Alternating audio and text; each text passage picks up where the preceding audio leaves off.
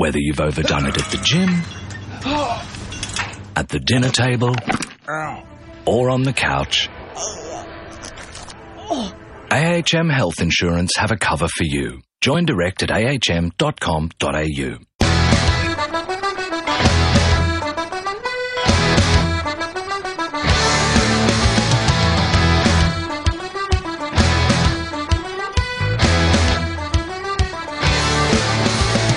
For SEN America, this is the SEN MLB podcast.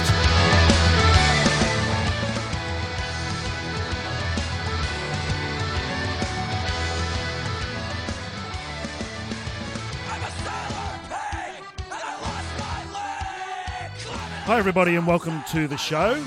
We're getting right down to it now, knee deep in the playoffs. Before we get to that, of course, we're going to introduce, as always, behind the microphone, JC Justin Charles. Good morning, Fritta. How are you, mate? Great. And joining us also behind the other mic, former pitcher with the San Diego Padres and Detroit Tigers, Russell Spear. Russ, welcome. Morning, gentlemen. How are you? Wonderful, thank you. Terrific, boys. We are right amongst the playoffs right now. Mets swept their series for zip over the Cubs. And the other series, which is still underway, of course, Kansas City Royals currently leading that one 3 2 over the Toronto Blue Jays. And on the line, we're going straight to Toronto for the latest update, is thanks to Home Run Sports, homerunsports.com. Scott Nealis, are you there, Scott? Yes, I am. Hey guys, how you doing? Mate, Going great, mate. Thanks for uh, joining us again on the line. Crucial game six for you today. I believe David Price is going to go off for Toronto. How do you feel it's going to be for him? He's come in in a relief a couple of times in this playoff series, going back to the starting role. Really crucial for David Price to throw well today. It's crucial for him. Uh, everyone knows how good a pitcher he he has been through regular season, but uh, a lot more has been made of his playoff record and uh, lack of success. Uh, you really got to put that aside. Uh, last game he threw a great game, ran into trouble in the seventh inning. Uh, we ran. We had some bullpen issues, which we've talked about in the past, missing Loup and Cecil. Uh, but you know, you just put everything aside. Uh, great pitchers come out. He's got to perform. He comes up with a good game tonight, and the, the Jays should uh, should do all right. Scotty, uh, Justin Charles here. How you going? Hey, JC, how are you? Fantastic, and uh, really pumped with how the Blue Jays are going. Um, we've seen uh, this week Troy Tulowitzki come to the fore. How how uh, have you seen him this week? He's been absolutely phenomenal. Would you agree? He he's been phenomenal, and there's one of the you know there's everybody wants everyone to hit 400 with six home runs in a series. And, We virtually uh, did. He, he, he's just that guy that uh, he's come up with some absolutely uh, crucial hits. The Texas series had the big three home, uh, three run home run. Uh, he's been clutch and uh, hitting aside. His defense has really stabilized the infield, or all stabilized a, a pretty strong infield. So he's done a lot of great things. Uh, it, it's unfortunate because when you're a great player, people expect you to be great at all times, and there's no doubt he's had some peaks and valleys with the bat, but he has been absolutely crucial and had some incredible timely hits. Scotty, Russell Spear here, mate. Uh, quick question regarding David Price. Uh, uh, you talk about how good he's been over the journey, you know, in his career and, and the postseason. Numbers haven't stacked up. I, look, we're all human. I know he's a professional and all that, but but you're you're on the uh, in the inner sanctum. Does, does that thing uh, concern those sort of blokes? Do you think it pays or plays a part in their mindset uh, going into big games like this? Well, you have a better idea of the mindset of a pitcher. I've never professed to try and get inside the pitcher's head, so it's one of those things that um, I don't think it's a huge issue. He knows what he's got to do. You know what your own capabilities are, and if he's at a at a point now where he's second guessing himself, well, then it's not going to work out. Uh, I think he's strong enough mentally, uh, obviously, and and talented enough that he's got to be able to put this aside. And if it doesn't work out for him, uh, there's no telling that he he won't throw a good game, but KC's bats are hot, whatever. You can't you can't put everything on on the mindset of uh, hey he hasn't had uh, success in the playoffs. It's just one of those things where he's pitched some good games, he's lost some one run ball games. Yeah. Uh, just the numbers haven't shown up for him. So I think mentally he's strong enough. Uh, whether he comes out with a W or not, uh, I don't know that it has a lot of bearing on that. Scotty, uh, we've seen the Toronto Bats. Uh, they've been absolutely phenomenal offensively this year. Uh, the start of this series, uh, the Bats have been quiet, but then they've, they've broken out on the back of uh, Tulo. We've seen the middle order come to the fore. Um, how have you seen Donaldson, Bautista, and Encarnacion over the last week? Well, I think one of the things the guys have done lately has been a lot more patient. You saw them taking a lot mm. more pitches and, and getting some walks, drawing some ball force. Um, they just can't be too anxious. And early in the series, uh, they were swinging at a lot of pitches. Uh, they've definitely calmed things down and gotten a lot more patient. I think one of the things you also have to realize is when you get down to the final four teams is you're going to face a lot of great pitchers. You're not just facing a number one and, and then scrubs after that. These guys are, are final four teams because they have strong rotations and strong bullpens. Uh, so it's a combination of seeing better pitching, and yeah, you do have to be more patient, and they certainly were that in, in Game Five to give them the opportunity to get to Game Six. That's a great point, Scotty. From a selfish Australian point of view, Liam Hendriks came in the game the other day through I think it was 4.1, 4.2 innings, was real bulldog out there. Uh, and kept Toronto in that game. Didn't work out in the end, but gee, he was crucial in that middle part of that game the other day. Well, I think that might be one of the things that really gets unnoticed. That was an absolutely awful game to watch as a Blue Jay fan. Uh, but Liam came in, uh, got out of a jam in his first inning without even throwing a pitch to home with a pickoff, and and then hung in there for four strong innings. And he's one of those guys that, as we've always talked about, quietly goes around uh, along with his business and does well and puts up great numbers. Uh, but he also gave it that you know what, even when when they were down and losing by a lot of runs, he was nothing was going to allow him to really quit in that game, and and just the the effort and the attitude that he showed in that game, uh, you'll never know if that was one of those things that inspired the rest of his teammate to say, guys, we're not done, nobody's quitting here. Mm.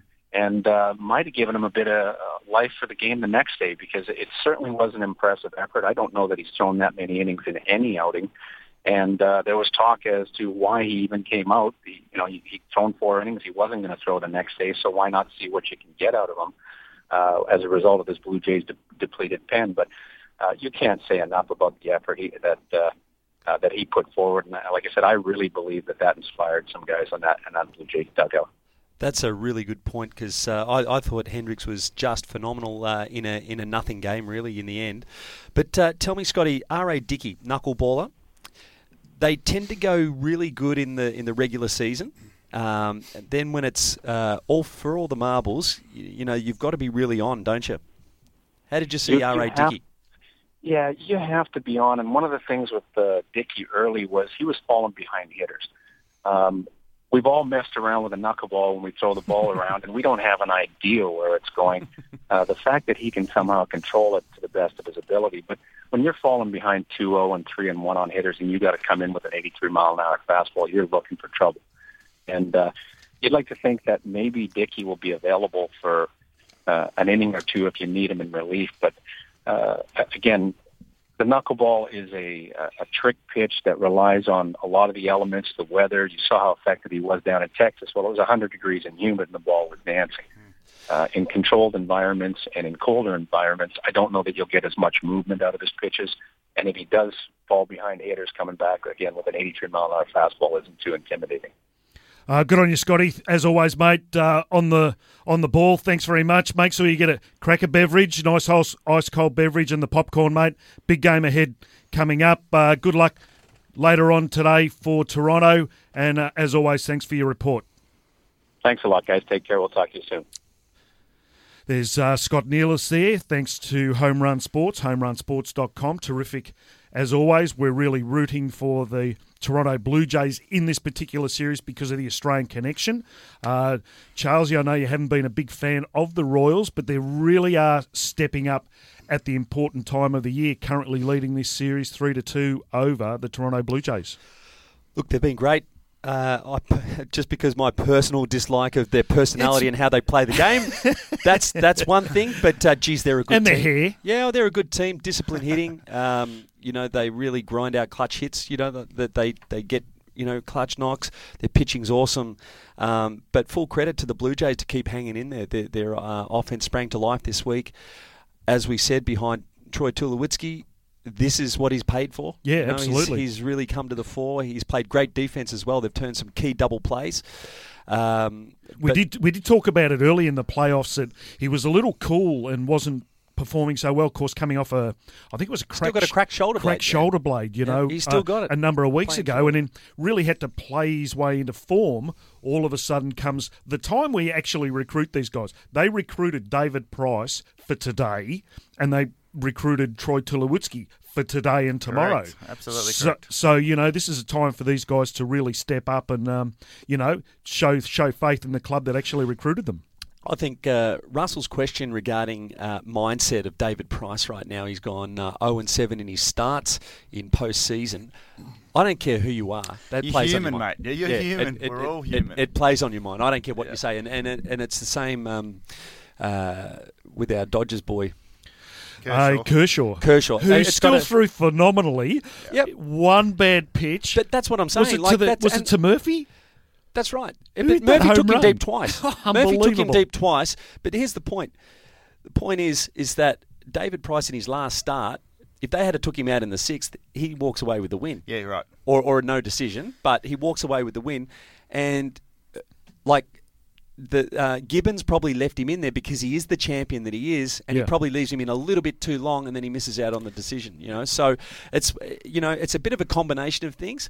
But gee whiz, it, it was a quality start last time, and he's a big game pitcher. But it does play on his mind. I don't care what you say. Yeah, yeah, it's a, it's a, it's a game of inches, like we say. But I'd, I would have liked to have asked Scotty, and hopefully next time we get an opportunity to. Like uh, he spoke about how hi- the hitters have become a little bit more patient. They've taken their time with their at bats. They're too. they're doing uh, doing the things that, that probably more expected of them in this at this time of the year. Um, whether that's a clubhouse conversation or it's just experience, and I would have really liked to have asked him whether that's a conversation had by the managers or is that just old heads saying, "Boys, take a deep breath. Let's just go about our business the right way." And I, you know what? That's a great point too, and you're absolutely right. That, I mean, that could be the hitting coach, it could be the team as in general, but wherever it comes from, that you know they go right. Okay, we've got to do something different here. They've shut us down. Let's try and get into their pen a little bit earlier, take a few pitches, and and we know that um, there was a major league pitcher that pitched with uh, Boston. Name escapes me. Uh, Schilling. um. Oh, Doesn't doesn't his, matter. His, his name will Ma- come to me. I but he did says hear- he, he says that uh, if hitters knew how much pitchers love swinging at, you know, Oh. have- love you swinging at the first pitch, make one pitch, one out. You know, pitchers love that stuff. And if you knew how much we loved it, you wouldn't do it. Yep. So that's coming to the fore here. Absolutely. I did hear that they've got a uh, character named Swami Whitehead in the clubhouse, and he's actually turned things around. We're slipping into slipping into second gear now. We're going to the Mets Cubs. The curse, Mm. the Cubs just couldn't get over it. The Mets, the real deal. The Mets are the real yeah, deal. sure, sure. But and also this this curse that I mean that's a t- What was the name of the goat? I- the name of the goat hundred years ago. What was his name? Who cares? But Murphy. Murphy was the name of the goat. But you know, you can't expect a team. They were stone mother. They lost. They lost 106 games last year, and this year they've they're in contention. They could, if they had a snuck past the Mets, now they're every chance of winning the World Series. And you know, I think it speaks volumes for, for first of all Joe Maddon as a as a manager. I mean Yeah. Epstein uh, as a GM. You know, uh, Getting the right players together over the last few years, getting the right guy at the helm. Um, you know, they've got arguably the best bunch of hitting rookies on the planet. You know, uh, Kris Bryant, Soler, Schwarber, um, the list goes on. Castro, um, and then behind with their uh, more experienced players in Rizzo, but he's still young. Um, you know, they've got Lester and Arrieta in the in the um, in the rotation. They're a good team, and they were just they were just beaten by a team that just was all over them. They cheap suited them. They just smothered them from start to finish, and they really didn't get a look. But in. the Mets are the real deal. There's no doubt about No it. doubt. Harvey, uh, Syndergaard, Degrom. Uh, you, throw, you throw in Ces- uh, Cespedes, who since he's come to the club has been phenomenal. Then the Flintstones, Wilmer. Wilmer's out there running around, crazy guy. Yeah, I, mean they, some are key- the real deal. Key knocks as well. Will That's what I mean. He's had key knocks at, at important times. They are the real deal. Lucas Duda popped up and, and uh, had a All-world breakout game the other day. The question I'm going to pose at you now: the Mets swept the Cubs four zip. This series still underway. Royals v Toronto Blue Jays is currently three to two. Game today, possibly game tomorrow. The rest that the Mets are now being forced to sit through. Do you think, Russ? I'll throw it at you first. From a pitching point of view, Where do you see the Mets right now? Do you think this rest will help or hinder them because the World Series doesn't get underway? I think it's uh, Wednesday our time, Tuesday in the US. So it's going to turn out to be around a week's rest for the team. Where do you think the pitching side for the Mets will sit? Yeah, look, uh, on a, on a personal note, it's for me, it's never. I've never been a fan of the extra time off. Again, we spoke about it the other week the the routine of baseball, as we all love the routine, and you buy into your routine. Uh, from a hitting perspective, I, I don't know, but I, you know what you can do: take a thousand swings every day and keep your eye in, and, and do go about your business. But from a pitching perspective, I think the the uh, the, the lack of opportunity to really compete and, and get aggressive and, and really work um, can hurt a little bit. But Yeah. again, it, it's an individual thing. But I- I think for mine, it's uh, it doesn't work as well as what people think it does. Charlesy, the hitting side of things. I was just going to say, yeah, I was just going to say, I can't speak from a pitcher's point of view. I would have thought the extra rest would have been good for the arm, Yeah.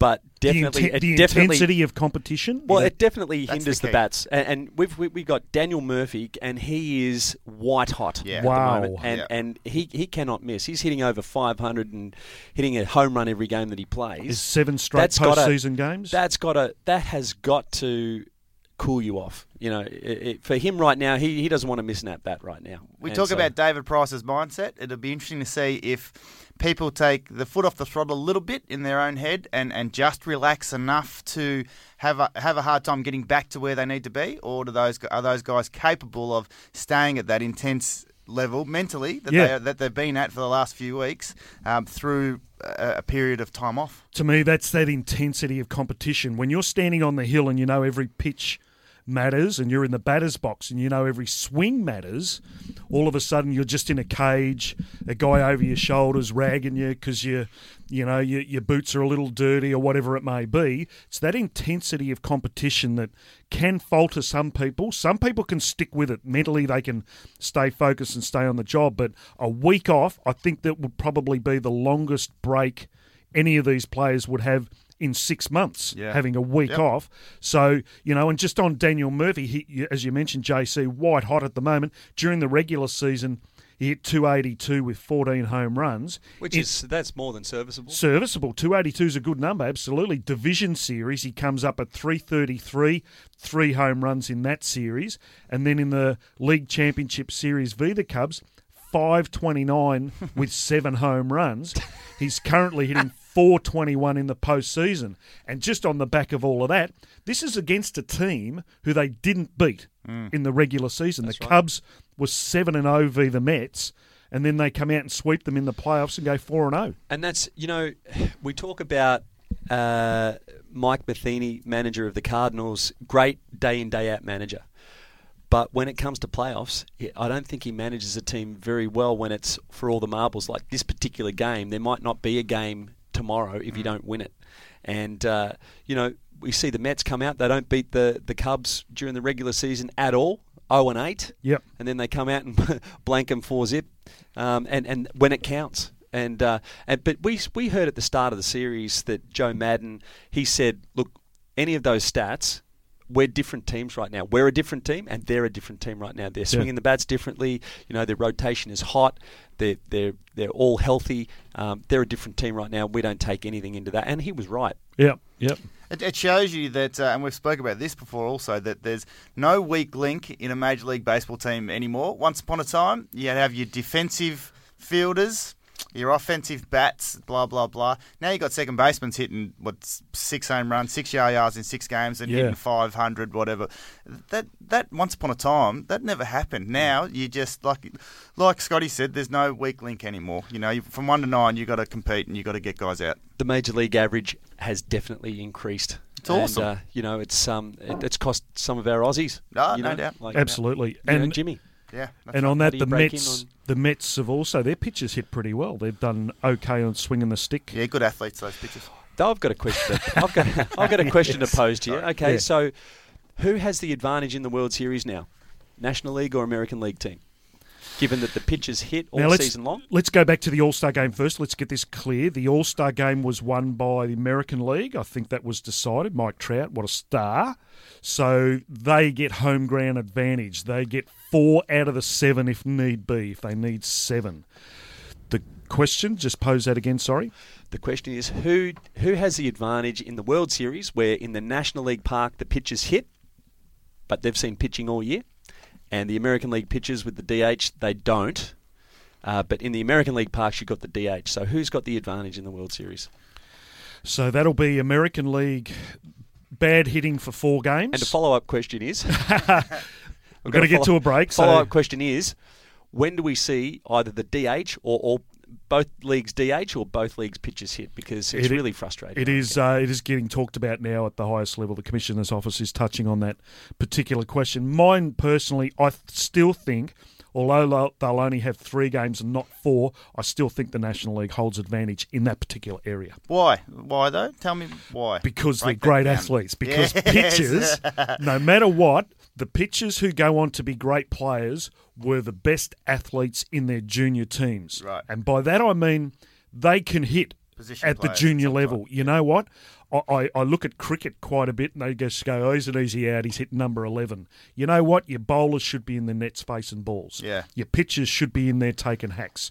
That's the way I look at it. I know it's it's not as simple as I'm making it right now, but I still think pitchers should be able to swing the bat. Right, and I agree, and, and we just touched on it before, where there's no weak link in a in a big league uh, lineup anymore, and I think the pitcher is really closing that gap on being that quality number nine guy. No, I know we're a fair way off, but I think. so we're you're saying the getting National League's got the advantage? I, I, yeah, I well, It's got to have an advantage. Yeah. If they're, I'm if not they're, sure. If they're, I'm- they're I'm seeing sure. if they're seeing pitching at least at least semi regularly, Yep. um, they've got to have the advantage. yeah. S- So the votes for National League. Go you good thing. Right, we're going to go to a First break. thing we've ever ever unanimously agreed Come on. on, Fritta, take the opposite. I know, I know Clubby's not happy. Clubby's not happy. He wants a, a full on blue. We'll get to that later on. We're going to right straight after the break. We're going to go to uh, Royals minor league broadcaster. He was out here last year with the Melbourne Aces. Did some calling for us, Alex Cohen. So stick with us here. You're on SEN's MLB podcast. Celex Recoating Service specialise in electrostatic painting, where our fully trained staff and state of the art equipment enables projects of any size to be coated either on site or in our well equipped Bayside facility. Celex Recoating Service offers a professional powder coating service and has a wide range of colours available, and items can be colour matched to ensure integration with your existing decor. Celex Recoating Surface offers a professional powder coating surface and has a wide range of colours available, and items can be colour matched to ensure integration with your existing decor. Celex Recoating Service also offers anti graffiti coating, sandblasting, and metal fabrication of refrigerator components and parts. For more information, go to info at selexrecoatingservice.com.au or call 9788 4000. And welcome back to SEN's MLB podcast. We've got a special guest on the line now. You will remember his voice. He was the play by play with the Melbourne Aces last year. This year, over in the States, spent the year as Director of Broadcasting with the Idaho Falls Chukars. I believe Russ Spear spent some time out there. We'll get to that in a moment. But Alex Cohen, welcome to the show, mate. Good to be here, guys. Thanks for having me. Mate, we got you online because you spent some time, uh, as I just mentioned, Idaho Falls, a minor league with the uh, Kansas City Royals. They're up to this playoffs knee deep, mate. Uh, how do you see the team going? Do you think they can get it done today? You know, at the beginning of the playoffs, you know, I was asked to go through the teams and project who was going to go to the World Series. Uh, and I said Mets and Royals. So I got one team right, and the Mets really seem to be that team this year. They have the perfect combination of starting pitching bullpen and then guys like Daniel Murphy and Curtis Granderson having great postseasons. But uh, with the Kansas City Royals, I have not wavered from that. I think the Royals will ultimately go to the World Series, and I do think they will ultimately win today. They're at home. They're at Kauffman Stadium. They had the second best home record in all professional baseball last year. The K is going to be rocking, and this is a team that is playoff savvy. They were in this position before. Now, granted, uh, they were not the front runners. Uh, they were not the favorites to win last year. They just happened to, to win the American League uh, coming out of the wild card. They were the best team in the American League this year. So I do think that they are going to beat the Blue Jays, the high octane offense, uh, win tonight and go to the World Series. I think you might be right there too, Alex, much to my chagrin. But uh, Alex, we saw uh, during the week um, Johnny Cueto didn't have the best of starts again, and uh, he was accusing the Blue Jays of stealing signs. Uh, what do you think of that? Stealing signs is part of baseball. Uh, I mean, everyone talks about the unwritten rules and bat flipping after a home run. When you get to this level of baseball, at the divisional championships uh, and, the World Series, those unwritten rules they're thrown out the window. This is baseball. You want to get every single advantage you possibly can, and if you're getting your signs stolen, well, you're not uh, conserving your signs enough. You need to conceal them a little bit more. You need to be more careful with them. So, no, Johnny Cueto gave up you know, eight runs in two and a third innings because he wasn't throwing the ball well because he was leaving his fastball up in the zone to a team who hits fastballs. So that's naturally going to happen, especially in Toronto where the ball travels in that stadium. Uh, if you remember, Johnny Cueto in the start before, he threw eight innings, gave up just one run. So you would get a case of good Johnny, get a case of bad Johnny. I do think at home you'll see the real Johnny Cueto stand up. Uh, he'll pitch well, and that will be the reason that the Kansas City Royals do ultimately go on to the World Series. It will be because of a Johnny Cueto good performance, not the performance that we saw six days ago. That's a great point, mate. Even his own teammate, Yordano Ventura, said, hide the ball better, mate. I couldn't agree yeah. with somebody more in what you just said. It's uh, who cares? Steal signs, go for your life, do what you got to do to win baseball game. But in, in a yeah. in a, in a day and age like today, with all the video and all the all the um, the angles, um, surely it's harder to do those things. That's a real good clubhouse secret to be able to get those things by these days. I would think. Yeah, a- absolutely. I mean, if you, if you don't want your sign stolen, well, don't be so public with your signs. Change them up. Uh, and with there's so many different cameras and there's so many different scouts and there's so many different coaches looking you at one time. Just throw the ball, throw the ball down to the zone and do scrap balls and then there's you can steal signs. You still have to hit the 93 mile per hour fastball. That, that's my that's my opinion. Yeah, it's simple. No, it's totally simple. On a, on an offensive side of things, Lorenzo Cain currently a 13 game hit streak. Boy, he's really been swinging the bat and a real catalyst for the offense on uh, on the Royals team. He's done it all year. Uh, this is the same Lorenzo Cain who's been you know one of the unsung MVP candidates uh, in the American League all season long. Without Lorenzo Cain, Kansas City Royals aren't a playoff team. Not only does he swing the bat well, he can hit for power, hit for average, he can run on the base pass, but it's his defense. He's got a plus arm in the outfield, and he probably covers as much ground as any center fielder in all of baseball. Mike Trout, Andrew McCutchen included. Pound for pound, you know, tool for tool, Lorenzo Cain might be the best center fielder in all of baseball. That's a premium position, and he's one of the best players left in the playoffs right now as Lorenzo goes, the Royals go. So as long as he keeps on playing well, uh, I'm pretty confident the Royals win. You know what? I, I, don't disagree with what you say there. I think Lorenzo Cain is a is a high quality. Uh, he's a superstar, but he kind of flies under the radar a little bit, doesn't he? He does. He, he doesn't and, get and the props that he probably deserves. He's not playing in a in a big market. Uh, you see the players that are talked about a lot. Mike Trout. Now, granted, he's one of the best talents we've seen in baseball in a long time, but and he plays in Los Angeles. That's the second biggest media market in the country and the third biggest sports market in the country. Lorenzo Cain is doing this in Kansas City, Missouri. Think of Lorenzo Cain was the center fielder for the New York Yankees or the Boston Red Sox or the Chicago Cubs. If Lorenzo Cain was the center fielder for the Cubs instead of Dexter Fowler, then we'd be talking about him a little differently. Uh, Alex, uh, just going to change tact a little bit to the Melbourne Aces. Of course, they have a couple of Royals imports come into the team this year. Firstly, uh, young Ryan Dale spent the team uh, spent the year sorry at Idaho Falls where you called this year. How was his season? Uh, Ryan uh, played very well for most of the season. He got a little banged up just after the All Star break, uh, so you could see his play t- uh, playing time decrease a little bit. He was used more as a designated hitter. Um, he had a shin injury. He had a elbow injury, and that's because he was hit the most. He, he drew the most hit by pitches in the entire Pioneer League. So right. that will uh, have a wear and tear on you uh, as the season goes on. But you know, Ryan had a couple signature moments for the Idaho Falls Chukars. Uh, first, right after the All Star break in Helena, uh, the Chukars were up eight to nothing. The game went to eight eight, and then to the extra innings. On the first pitch in the tenth inning, Ryan Dale hit an opposite field home run that gave the Chukars a nine to eight victory and helped catapult their winning streak to a season high eight games. So that was one of the signature moments uh, on a season that the Chukars were one game away from winning the championship, and Ryan Dale was responsible for that. Dale also uh, at home in Idaho Falls, he was responsible for a walk-off suicide squeeze. He was the one who laid down the bunt uh, and actually snapped the Chukars' four-game losing streak. So the Chukars had six walk-off victories and four victories in extra innings. He was responsible for two of them. So uh, at some point in time, Dale was a catalyst in that lineup and a team that was pretty loaded with talent. So all in all, I would consider it a very successful season for Dale. The other uh, uh, two other imports that we've got out here from the Kansas City Royals is Mike Hill and Logan Moon. What can you tell us about those two guys?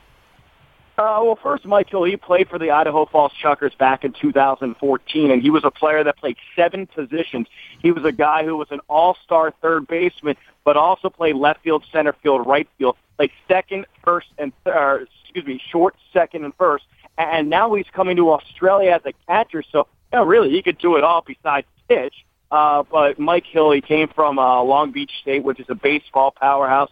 He was a 22nd round draft pick, and if you look at his stats from his minor league career, uh, this is a guy who's averaged uh, nearly 30 doubles for 162 game season. Uh, he's a guy who's a 270 career minor league hitter. This year, he set his career high in home runs with six. Uh, he played in a pitcher-friendly Sally League, so uh, Hill he wasn't as heralded coming out of college, uh, but this is the guy who's really produced at every single level that he's gone at. So I think that uh, he will hit his stride in the Australian Baseball League and really be one of the catalysts for the Aces lineup. Now, Alex, let's get uh, down to business. Idaho Falls. I played there in 1995. Um, it was my first introduction into baseball in America. I was only 16 years old. I thought uh, yeah. I thought things would be a little different. I'm not going to lie to you. I I went there for the glitz and glamour of it all and got stuck in Idaho Falls. Um, tell me, has, has, the town I'm hoping changed a little bit since '95? Not that I uh, not that I didn't enjoy my time. I just uh, it probably wasn't what I expected. Well, what I can tell you is uh, you can describe Idaho Falls in, in many different words or adjectives. Glitz and glamour aren't those adjectives. uh, Idaho Falls was a great place. Um, yeah, it's just north of Salt Lake City. It's a big Mormon population. So for those who, who don't really understand it, they're very religious. Uh, there, there's not that much excess, meaning uh, you basically go to the ballpark, you do your work, and you go home. You know, you don't go out to a a bar afterwards. You don't party afterward. It's a very uh, business acclimated area. Uh, what I found is it's very green. People like to do things outside, and I got to play golf four times a week. So I'm a simple guy with simple needs, and I really enjoyed it from that standpoint. Okay, let me just put a line through Idaho Falls. yes, places not to visit. Yeah, yeah. Um, Alex, just getting back to uh, the the big team, the Kansas City Royals. Last year, we saw Ned Yost sort of almost manage the Royals out of the playoffs against uh, the A's, making some questionable pitching moves. He significantly seems to have uh, improved that area. Do you think has he got help in that area, or has management? You know, the front office told him that he needs help, and, and they've enlisted help there because he seems to be handling the pitching staff uh, a, a, lot with uh, with more skill. Would you agree? I, I think you know, Ned Yost, it's it's a work in progress. You know, I firmly believe that a team can't go to two straight championship series with a bad manager. So when the team loses, it's Yost's fault. When the team wins, it's the players who do it. You know, being a manager is such a helpless position. You don't get complimented if you win and you get denounced if you lose. But you know they're in the American League Championship Series for a reason. They have talented players, and I think they're well coached on all fronts, and that's including Yost. What people don't, understand is um, not every manager has to be an X's and O's guy. You don't have to be uh, big into sabermetrics and stats and analytics to be a good manager. You know, some teams they have all the bases covered. They have the talent. They have a unified clubhouse, and you just need to be you know, the tip that stirs the drink. You have to mold all the egos. You have to make sure that your star player and your 25th player are on the same playing field. So uh, I don't think Yost is the best X's and O's manager, is the best analytics guy, but I don't think he needs to be for the Kansas City Royals. I think some teams need a manager uh, who knows the game a little bit more. I think the Kansas City Royals need a guy who can really mesh the clubhouse, and I think Yost is the perfect guy to do it. Alex, uh, really appreciate your time this morning. Great little report on the uh, the current playoff series underway. good luck to your team, the Royals. Uh, they're, they're up against the Blue Jays, a tough team today in Game Six. But I really appreciate you coming on the show. Uh, thanks very much, mate, and, and good luck. I appreciate it, guys. Thanks for having me, and hopefully we can talk a little bit more as the uh, playoffs go on. Absolutely, mate. Thanks very much. There's uh, Alex Cohen, Director of uh, Communications there with the Kansas City Royals, right across the whole uh, whole Royals organisation. Of course, as mentioned, the Melbourne Aces have a couple of players out here with the team. Um, this year, Ryan Dale spent t- uh, time at Idaho Falls this year also. Um, but uh, Alex, a nice little report there. Wonderful. He speaks. He speaks well, doesn't he? he he's Yeah, he's got. he's He's good. done it all before. A Yeah. little uh, little side note on that uh, Idaho Falls. I, when the year I played there in '95 was the year bef- uh, the year after Adam Burton was there. He played there with the with the Braves, and oh geez, I got some good stories out of Burto that year. It was good. Yeah, right. Listen, we've got to go to a break. Uh, guys, stick with us. We're going to go to, uh, after this, we're going to take a look at the ABL that got underway last night. But stick with us. You're on SEN's MLB podcast. Selix Recoating Service specialise in electrostatic painting, where our fully trained staff and state of the art equipment enable projects of any size to be coated either on site or in our well equipped Bayside facility. Selix Recoating Service offers a professional powder coating service and has a wide range of colours available, and items can be colour matched to ensure integration with your existing decor.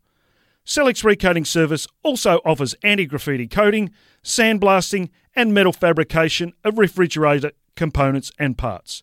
For more information, go to info at selixrecoatingservice.com.au or call 9788 4000.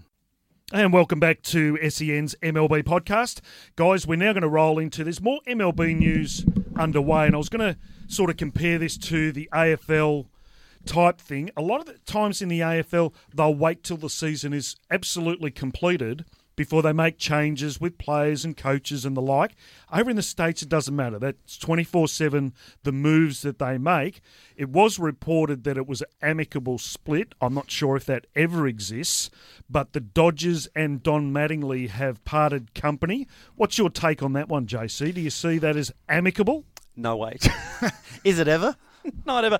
But I think Mattingly's too classy to uh, tip the bucket on him, and um, and that's the kind of guy he is. I reckon he he was. Uh, on a hiding to nothing at uh, at the Dodgers, he was always seen as the outsider, the you know the arch enemy from New York, Yeah. and uh, I, I don't think he was ever given a, a fair go. I think the players really like him, um, Yep. and I think he's a really good manager. I think they he, he handles. Uh, you know, we saw late in the season Kershaw get pulled from a game early um, when he didn't have the lead. I think it was tied or, or they were just behind, but his position in the lineup came up, and it was a key position uh, with runners at first, uh, second, and third, uh, with one or none out or something. He brought in the pinch hitter for for. Um, uh, for him, and so effectively Kershaw was out of the game, and Kershaw went off his nut.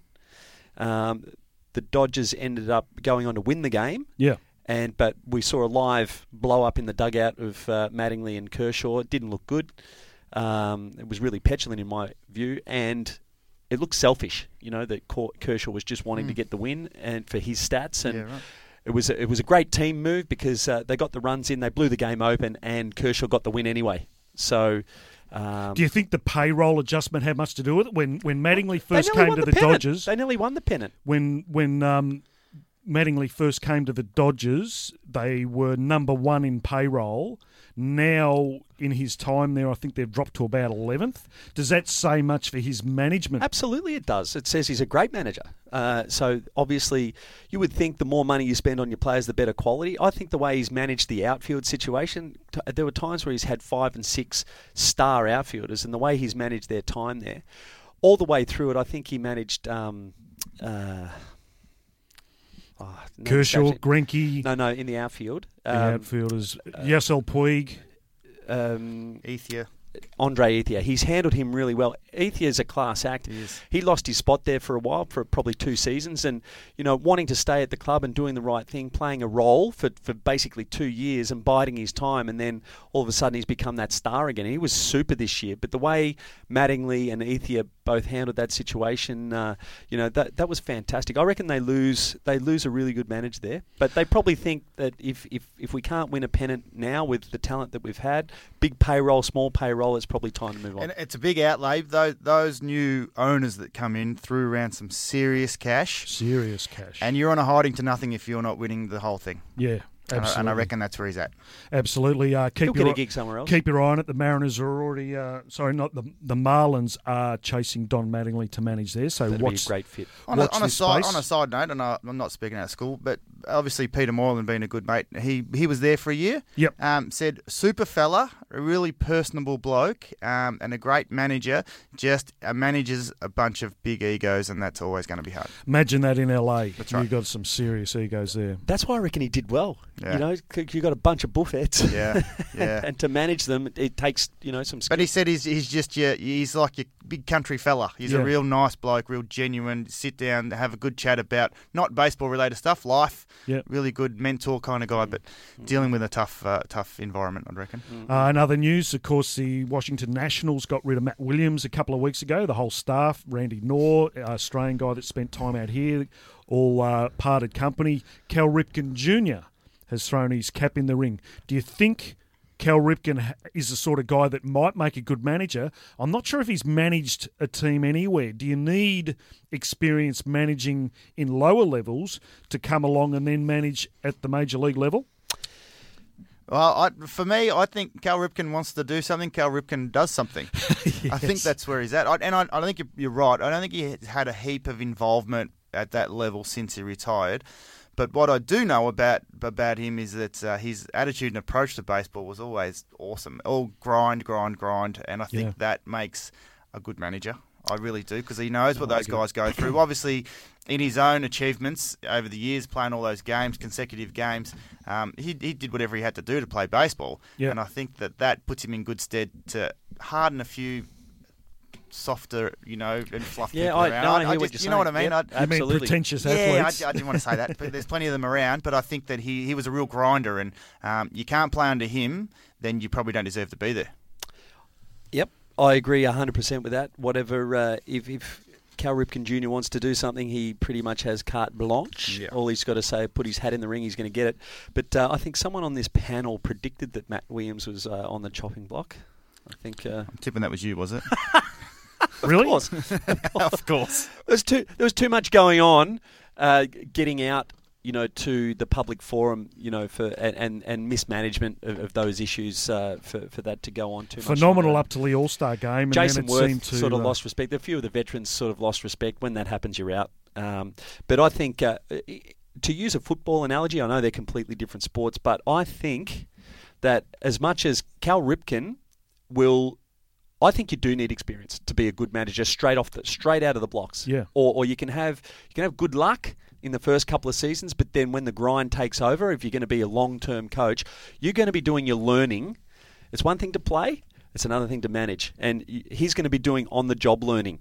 Right, which is fair enough, and he, he's got to be given that. But if after his first and second year, when the grind kicks in, those next three or four years, he can't be judged on that. Yeah. You know, like he, th- they're his learning years. Yeah. You know, those first five years, he's doing his time learning, and you either do him in the minors or you do him in the bigs. But he'll be a better manager at the end of seven to ten years than he will be out of the blocks. He, he might he might get a few. You know, that first couple of years when you're excited, new manager, Yeah. you know, big High name, energy, yeah. high energy, all that kind of thing. That that's going to play a factor.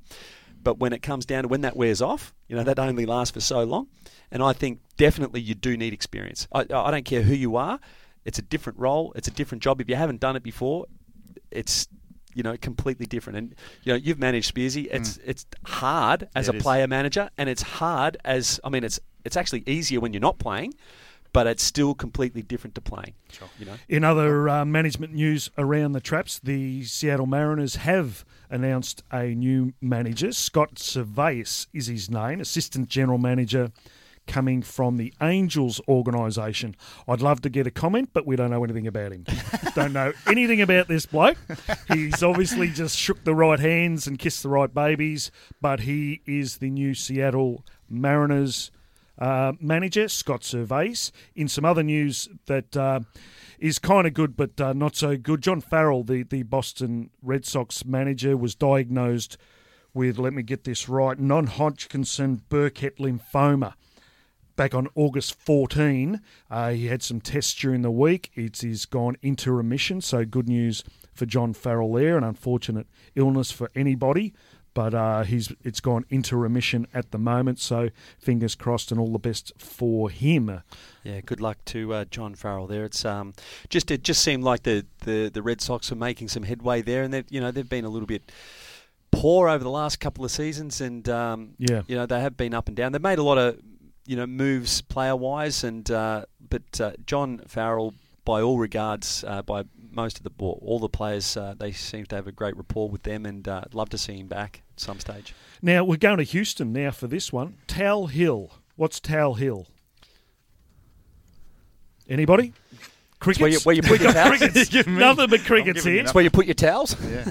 No, Clubby, you're not playing this game, Clubby. No, no, he anxiously wants to get on it. Tal Hill is the giant hill that the Houston Astros have put in centre field. It's been there for a number of years now Right. with a flag. They put the flag up and all that. stuff. They've decided, they did decide last year actually that they were going to cut it out. Do you know the hill I'm talking about? Got no idea. Russ, Yeah, you're yeah, looking yeah, at me. yeah, You're yeah. all blank. No, no, no, I know, yeah, I know. Yeah, Yep, yep. it's a, it's a hill that they sort of specifically put in there. I don't know. I think it's the It's a dead. It's a it's a It's legitimate pitcher's eye. triple. It's just like in um, in San Francisco uh, with that triple alley. Well, Yeah, dead it's just if you, if you dead hit it centre, there, and it's, it's, a, hill. yeah. Check out Houston's ground. So I'm, I'm going to confess something on a, on a baseball sh- radio show. It's not very good. That I don't watch much baseball. no, no, you just learn to bluff your way through things, mate. right. But they, they've had this hill there for for a number of years. Um, Tal Hill is the name of they ga- they gave it a name. Um, well, they have decided that they're actually going to get rid of it, but they were going to get rid of it for the start of the 2016 season. They've now just paused that for a moment. They're going to keep it for one more year. So it is now planned to be gone after the 2016 season and fresh and new and flat for the 2017 season. I've got a question for you. Why is it there? I think sometimes when they get architects to build things, they just overquirk stuff. Carry, get bit carried away. they just sort of go, we need to put quirky stuff because it's baseball. Let's put a hill in centre field. Let's put a hill. Did you ever play at Moorabbin, my old club Moorabbin?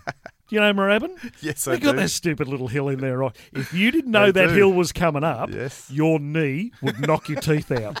if you didn't know it was coming, and, and I just sort of think, I wonder if Houston played on that. Yeah. Hit it there, right, and just keep running because you know the outfielder's going to mess it up. It really is psychologically, when, especially also when you don't have a warning track.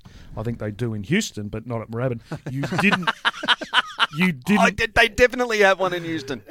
They, but you didn't know when your knee was about to knock your teeth out. but I can tell you this, and this is hundred percent for certain, that the outfielders would prefer that hill than the actual fence running into it.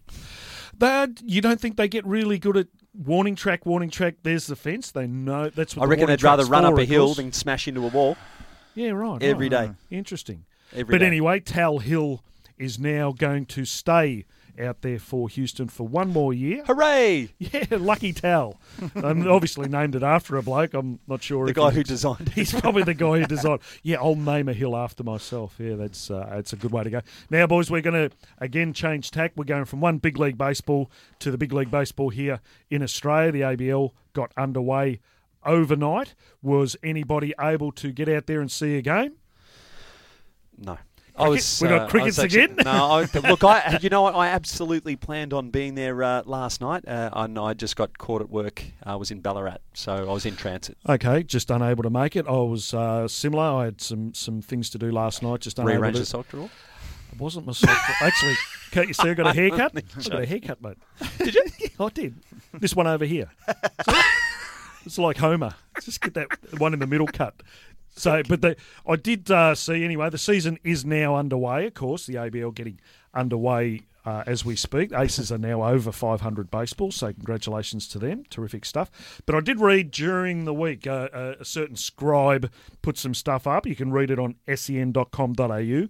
Our very own Xavier Player wrote an article about the launch of the ABL this week, and interested in the finishing positions of each of the particular teams. Now he's got Canberra down as the championship winning team already. This is before a game's. This was posted midweek.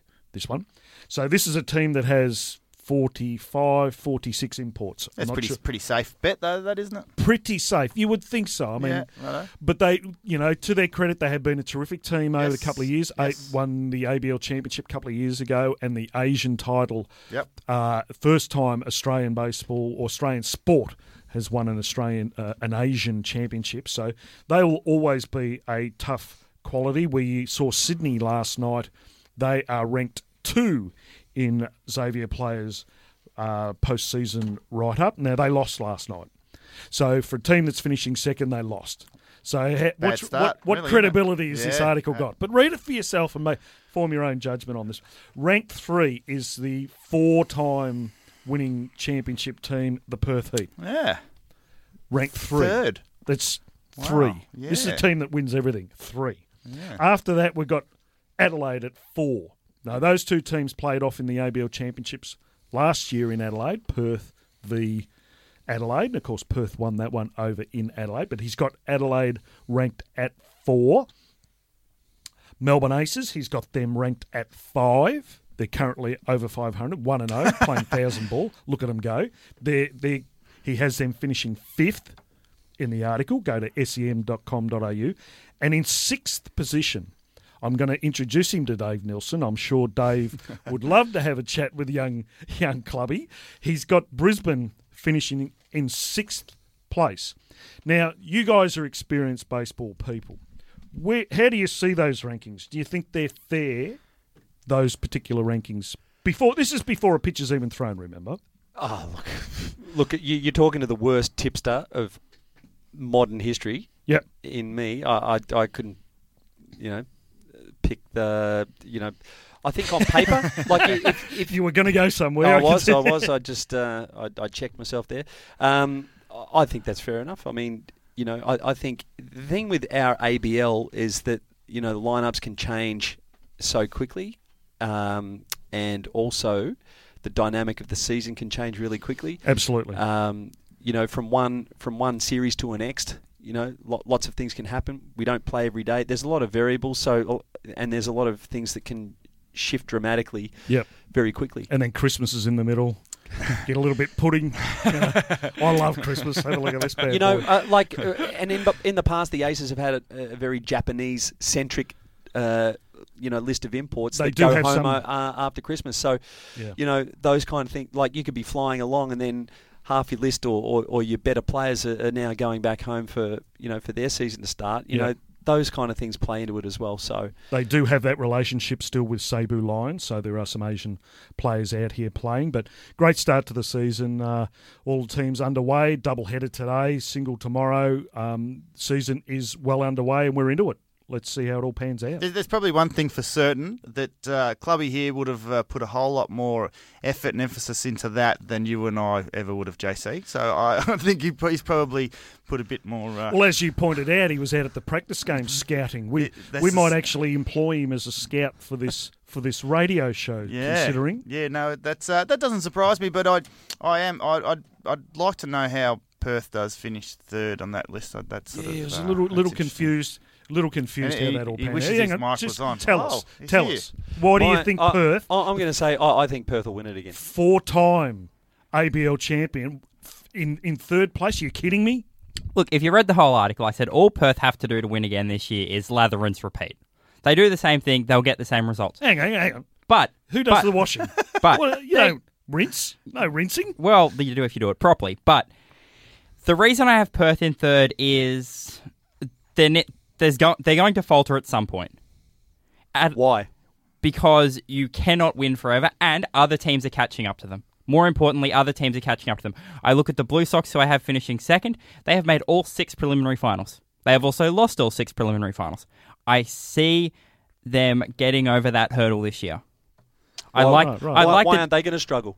They're not going to struggle because they have a really good depth of imports. They've got a pretty strong pitching lineup. Uh, their hitting wasn't there last night at Melbourne Ballpark. Uh, Larkins pitched a, a fantastic game. Eight innings, only allowed four hits. So obviously for the Blue Sox, when you're only getting four hits, it's difficult to score runs. That's I'm, okay. I'm tipping they're going to get swept. Blue Sox will get swept this weekend. That's it. Turn it off. Yeah, turn it off. Enough. Enough. Yeah. Turn him off. Turn him off. Come on. Blue Sox will be Busy. swept. Reach over. Turn him off. I Thanks, told, mate. I Thanks, told mate. you you put Thank you. more into it than we ever would have. yeah. Right. The last one we got, boys. We're going to get to it. Wrap the show up. Uh, Premier 12 is the Yes. re- rebranding of the Baseball World Championships. That'll be getting underway just after the final of the Major League World Series. It's over in Japan, Taiwan. Um, have you guys thrown an eye across that at all? Not really. the crickets again. We got a lot of crickets here today, but the, No, not really. is it is the top twelve ranked teams on the planet. Uh, the the rankings we've talked ranking points and how it's all going to work. Uh, that the tournament was decided twelve months ago. Uh, who was going to be in Australia missed out this time round. It will eventually be a precursor to qualifying for the Olympics. That's how they're going to plan it. The 2019 Premier 12 tournament will be a precursor to the 2020 Olympics. And just on the Olympics, there is only six places available for the Olympics. Six, only six. So Australia has to get some giddy up to get involved even in the Olympics. But on the Premier 12 side of things, uh, you would remember South Korean legend Chan Ho Park. He's the global ambassador for the Premier 12 tournament. Fritta, in fairness, uh, we're involved in our domestic season here, and I, I manage a team. Most of my focus has gone into that. I could tell you everything you need to know about what's going on in Division Two. Oh, okay. Um, and just Big the, upset this week. Moorabbin was uh, comprehensively beaten by Port Melbourne. right, and just back Nine on, zip. just back on the Premier Yeah, 12 there you go. is that uh, is that uh, there was a heavy rumor this week that Mexico had actually pulled out of the tournament. Now this remember this is a tournament that's 2 weeks away. The, they've had essentially about 3 or 4 years to put this together. There is a heavy rumor that Mexico may have pulled out of this tournament with 2 weeks to go. That we're yet to see. Of course that tournament starts on the 8th in Japan and runs through to the 21st of November. 8th of November. The under 18 team might have eaten them. might have eaten them. You said you you put them in a big tortilla and watch Jeez. them go, but there was there was complaints that they had no uniforms, no gear, and that remember they're a world powerhouse. Right. Yep. And there was an Getting article. probably. there was an article that was written. Uh, about Mexico possibly pulling out, and, and remember, it's just a rumor at this stage, a heavy rumor. But in the translation of the uh, Mexican, the, the release that I did see, the translation actually read that Mexico not happy, don't want to be there, put Australia in. They beat us. That's a really rough. My Mexican's not so flash, but They speak Spanish. my Mexican's still not so flash. But they, it, There's no that- such language. That's that why. was that was the basic understanding of, of the article was that Mexico wanted Right. out and possibly Australia to go in. So what's this space, but um, I, I do think it would be virtually Were they impossible. 13th? Mexico, No, no, no, no. Australia. Australia 13th. uh, th- ranked thirteen So next one in. Yeah, well, see, that's where it's sort of the grey area. More of the translation actually said that. Um, I think it was because Australia beat the beat uh, Mexico more in that World Baseball Classic. I don't know if you remember, we set an all-time record of 22 hits in that particular game and thumped them. The rankings when the tournament was decided had Australia at 14. Uh, Panama was in between that, but I did. Panama is in the tournament, so these rankings obviously have been adjusted since uh, since that time. I can make a supposition on what's happened with Mexico too. Go for it. because uh, we've seen that uh, some of the more professional countries, like um, the the Canadian junior team, they actually get paid. The Canadian under eighteen team, Yep. they get paid. It's Yep. it's a nominal sum, but it's still significant. You know, like they'll get paid ten grand for that tournament that they went. Yep. No, that's not insignificant. Um, I would say that it may have something to do with the uh, financial remuneration Right.